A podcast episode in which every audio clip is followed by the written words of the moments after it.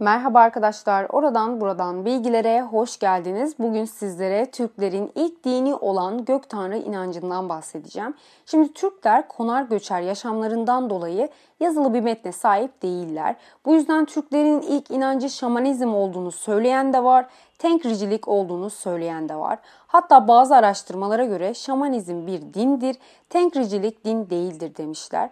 Bazı araştırmalar ise tenkricilik dindir, şamanizm din değildir demişler. Çünkü şamanizm, şaman terimleri Türkleri barbar ve ilkel bir halk olarak göstermek, Türk tarihini, kültürünü çarpıtmak ve Sibirya Türklerini Hristiyanlaştırma çabaları için Ruslar tarafından uydurulmuş deniliyor. İlk yazılı metinlerimize göre Orhun abidelerinde kayda geçmiş olan Tengri, Umay, Kut gibi kelimelerin Türklerin hangi inançta olduğunu gösteriyor. Jean-Paul Rox'un Türklerin Tarihi adlı eserinde Türkçedeki en eski kelimenin Tengri olduğunu iddia ediyor. Yazıtlara bakarsak Türk milletine yaptığı yardımlardan dolayı Tanrı'yı işten gelen minnet ve şükranlarla anmaktadır. Tanrı izin verdiği için düşmanlarını perişan etmiştir. Devlet sahibi olmuştur. Yani Tanrı Türk milletinin geleceğini belirleyen en yüce varlıktır. 8. yüzyılda Hazar Türklerinin bir yaratıcı Tanrı tanıdıklarını, Hristiyanların üçlü inancına karşılık onların tek Tanrı'ya iman ettikleri kaynaklarda yazıldır. Üçlü inanç derken araştırmacılar Hazar Türklerinin şunu kastettiklerini söylüyorlar. Hristiyanlıkta bir yerine üç olan Tanrı kişiliğinden başka Meryem Ana, melekler, Hz. İsa gibi kişilere kutsiyet verdiklerini düşünüyorlar. 10. yüzyılda ise bazı Türk boyları arasında gezinen İbni Fadlan, Oğuzların içlerinden biri zulme uğrar veya sevmediği bir şey görürse başını semaya kaldırıp bir tanrı dediklerini söylüyor. Hunlar ise tek ve eşsiz olan gök tanrıya inanıyorlardı. Tenkri kelimesi ile ifade ediyorlardı. Tenkri'nin anlamı ise onu hem gök hem tanrı anlamına gelen bir yücelik sıfatıdır. Hunlar Tanghu unvanıyla anılırlar. Yani devletin başında bulunan hükümdar Tanrı'dan kut almış demektir. Bizanslı Simokattes, Türklerin ateş, su, hava olmak üzere üç kutsal elemente saygı duyduğunu, Türklerin Tanrı'dan başka kimseye boyun eğmediğini ve Tanrı'ya kanlı kurban olarak at, sığır, koyun verdiğini belirtmiş. Şunu belirtmek istiyorum. Gök Tanrı deyince göğü Tanrı olarak gördüklerini düşünebilirsiniz. Ama göğü Tanrı olarak görmüyorlar. Türkler Tanrı'nın mekanını gök olarak hayal ediyorlar. Dualarında hep gökyüzüne bakıyorlarmış. Kaynaklarda mevcut en eski dua Hun hükümdarına aittir.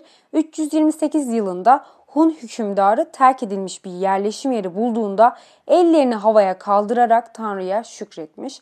Dede Korkut hikayelerinde Tanrı'nın makamının gök olarak göstermişler ki Türkler yemin için yapılan törenlerde göğe yakın yerleri seçiyorlarmış. Bu arada Türkler yemin törenlerinde Tanrı'yı şahit olarak gördükleri için verdikleri sözü tutarlarmış.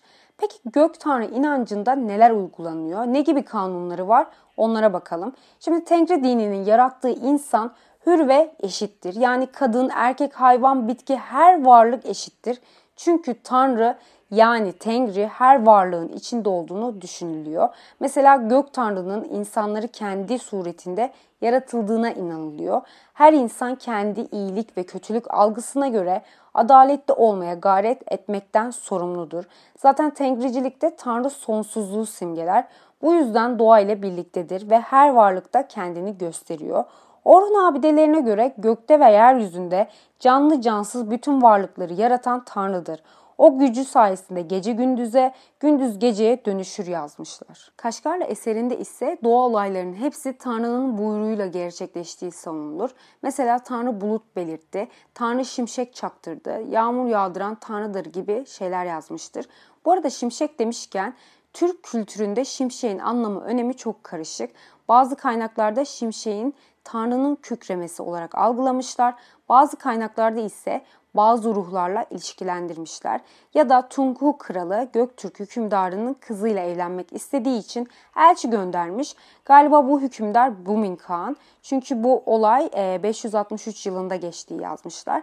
Göktürk hükümdarı kararını hemen söylememiş ve 3 yıl Tungu kralını bekletmiş.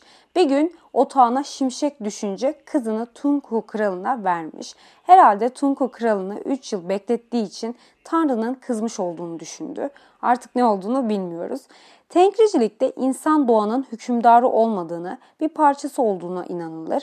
Yani doğadaki her şeye saygı göstermeyi öğütler. Bu saygıyı şuradan da görebiliriz. Tengri tarafından yaratılmış her hayvan kutsal varlık olarak görülüyor. Bu yüzden hayvanın öldürülmesi için çok geçerli bir nedeninin olması gerekiyor. Eğer geçerli bir nedenin varsa o hayvanın bedeni, ruhu asla acı çekmeden öldürülmesi gerekiyormuş. Tengri adına kurban kesilmiyor. Çünkü Tengriciliğe göre Tanrı kimseye herhangi bir şey için vaatte bulunmaz ya da bir şey karşılığında iyilik yapmaz. Türklerde kurban olayı var ama şu amaçla kurban kesiliyor. İşte saygı amaçlı ataya sunuluyor. Ama genellikle bu törenler kansız kurbanlar yani süt yemek gibi şeyler olması için gayret gösterilmiş. Türk kültüründe put anlayışı hiç mevcut olmamış. Bu yüzden tapınak gibi bir yere ihtiyaç duyulmamış. Çünkü Tengri yeryüzü aleminde basit varlık olan insanların zihnindeki bir kalıba sokulamazdı. Tengri'nin ölümsüz olduğunu, zaman sınırlaması olarak Tanrı'nın varlığı bir kalıba oturulmadığı gibi biçim yönünden de bir şekle benzetilememiştir. Orhun abidelerinde şu cümle geçer. Zamanı Tanrı yaşar, insanoğlu ölmek için türemiştir yazılıdır. Yani Tengri inancında insan yapımı ibadethaneler yok. Tüm doğa açık bir ibadethanedir. Ki zaten Tengri için ibadet yapılmıyormuş. Çünkü Tengri yarattığı insanların kendine kul olmasını veya kendisini yüceltmesini istemezmiş. Çünkü Tanrı'nın böyle bir şeye ihtiyacı olmadığını düşünüyorlar. Bu yüzden inananlar kutsal işte ağaç, hayvan, ırmak gibi varlıklara şükranlarını sunarlarmış ki Tengricilikte din hürriyeti de varmış. Mesela Tengricilikte kendisinin diğer dinlerden iyi veya üstün olduğunu iddia etmiyor ve insanları kendi dinine davet etmiyor ya da Tengri'ye inanmadığı için zulüm veya işkence edilmiyor. Dini koruma gibi bir uğraşları yok. Çünkü Tengri'nin yarattığı dini insanların korumasına ihtiyacı yokmuş. Savaş konusunda da aynı düşünceler. Tanrı adına savaş yapmıyorlar. Çünkü her varlığı eşit gören Tengri insanlardan böyle bir şey yapmalarını istemediklerini düşünüyorlar. Yani kendileri için savaşa girerlermiş. Aslında Türk toplumunda hep din özgürlüğü olmuş. Osmanlı döneminde çok açık görüyoruz ama İslamiyet öncesi dönemdeki bilgi azlığı sebebiyle net bir şey yok. Ama Türklerin din tarihi konusunda araştırma yapan araştırmacılar Türklerin yabancı dinlere karşı hoşgörü zihniyetini önemli anlatıyorlar. Bunun nedeni ise Türkler konar göçerlilik sayesinde çoğu dinlerle karşılaşmışlar. İşte Budizm, Musevilik, Hristiyanlık gibi. Bu yüzden Türklerin çoğulculuk ve hoşgörü eğiliminin köklerinin belirleyici olduğunu düşünüyorlar. Cengiz Han bile din konusunda hoşgörülü tavrı kayda değerdir. Hiçbir zaman fethettikleri yerlerin halklarına dinlerini empoze etmemişler. Türkler İslamiyet'e geçtikten sonra ise aynı şekilde devam etmişler.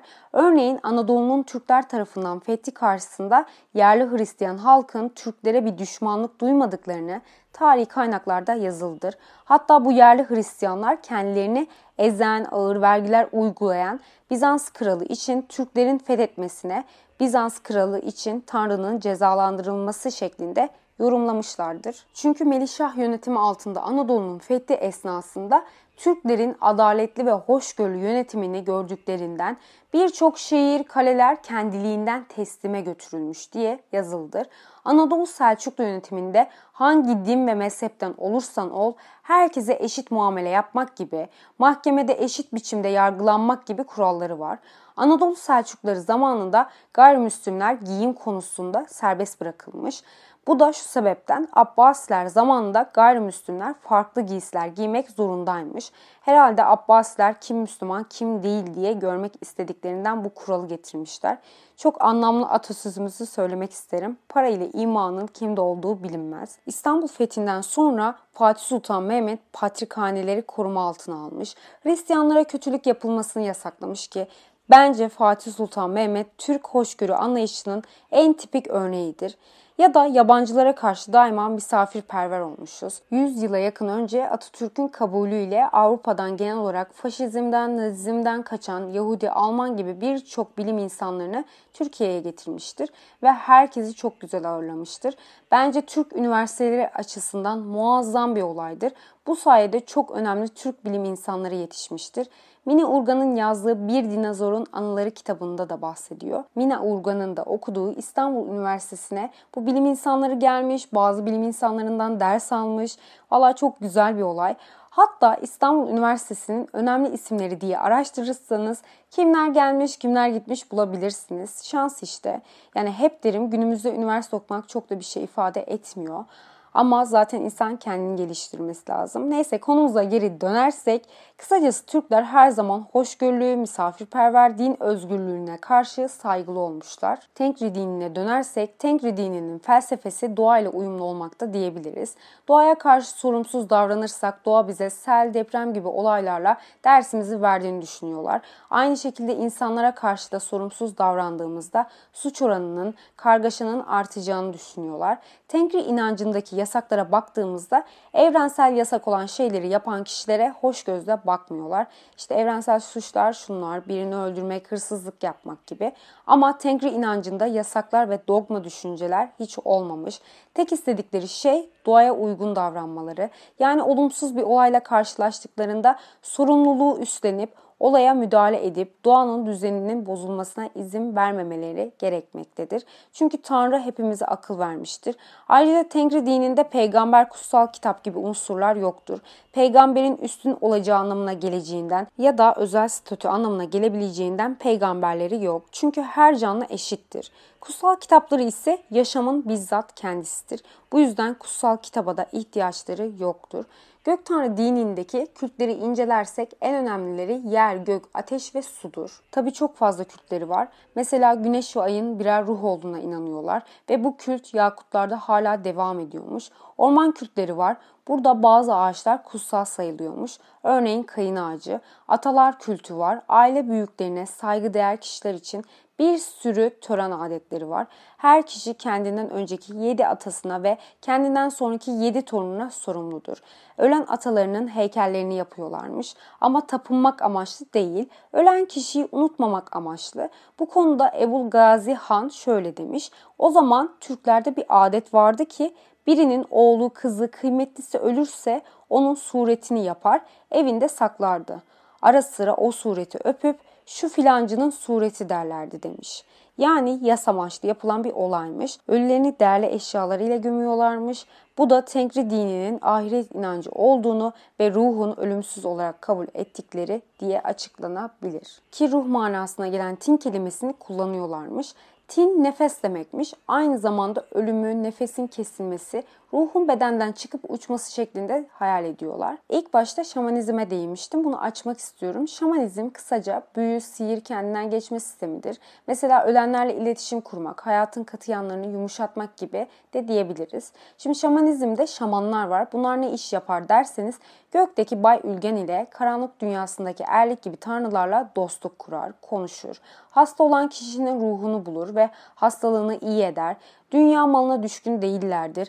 Toplumun en akıllı kişileridir. Şamanların tenkricilikte yeri ne derseniz Türklerde şaman kelimesi yerine kam ya da baskı diye kullanmışlar ve kamlar hastalıkları iyileştiren bir şifacıdır. Doğa ile en haşır neşir olan da kamdır. Bu yüzden doğaya teşekkür etme gibi ritüel yapılacaksa bu görev kama düşüyor. Aslında tengricilikte şamanizm etkisi var. Günümüzde bile şamanizm kökenli Türk adetlerimiz bulunur. Bunlar dilek ağacına ip kağıt bağlamak, tahtaya vurmak ki şamanizmde bu şunu ifade ediyor. Orman gibi alanlarda kötü ruhların yaşadığına inanılıyor ve bunları kaçırmak amaçlı tahtaya vurulur. Mezarlara taş dikmek ki bu adet eski Türklerde de var. Mezarların başına balbal taşları dikerlermiş. Birisi öldükten sonra toplanıp dua okumak yani mevlid bir şamanizm geleneğidir. Şamanizme göre ölen kişinin ruhu evi terk etsin diye o kişinin evinde toplanıp ayin yapıyorlarmış, yas tutuyorlarmış. Arkasından helva yemek, kurşun dökme adeti var. Şamanizmde kut dökme yani kötü ruhlardan birinin çaldığı talihi geri döndürmek için yapılan bir ayindir. Şamanizmde köpek ruhun yaklaştığı uzaktan acı ulumaya haber verir. Yani öleceğini işarettir. Bizim adetlerimizde rüyada köpek görmek öleceğimizin anlamına geliyor. Aslında çoğu adetlerimiz eski Türk inançlarına göre şekillenmiş ve hala da devam etmektedir. Ama şamanizmi daha geniş anlatabilmek için buradan noktalandırıyorum. Evet arkadaşlar anlatacaklarım bu kadardı. Instagram'dan beni takip etmek isterseniz oradan buradan bilgilerden ulaşabilirsiniz. Bir sonraki podcast'imde görüşmek dileğiyle. Hoşçakalın kendinize çok iyi bakın.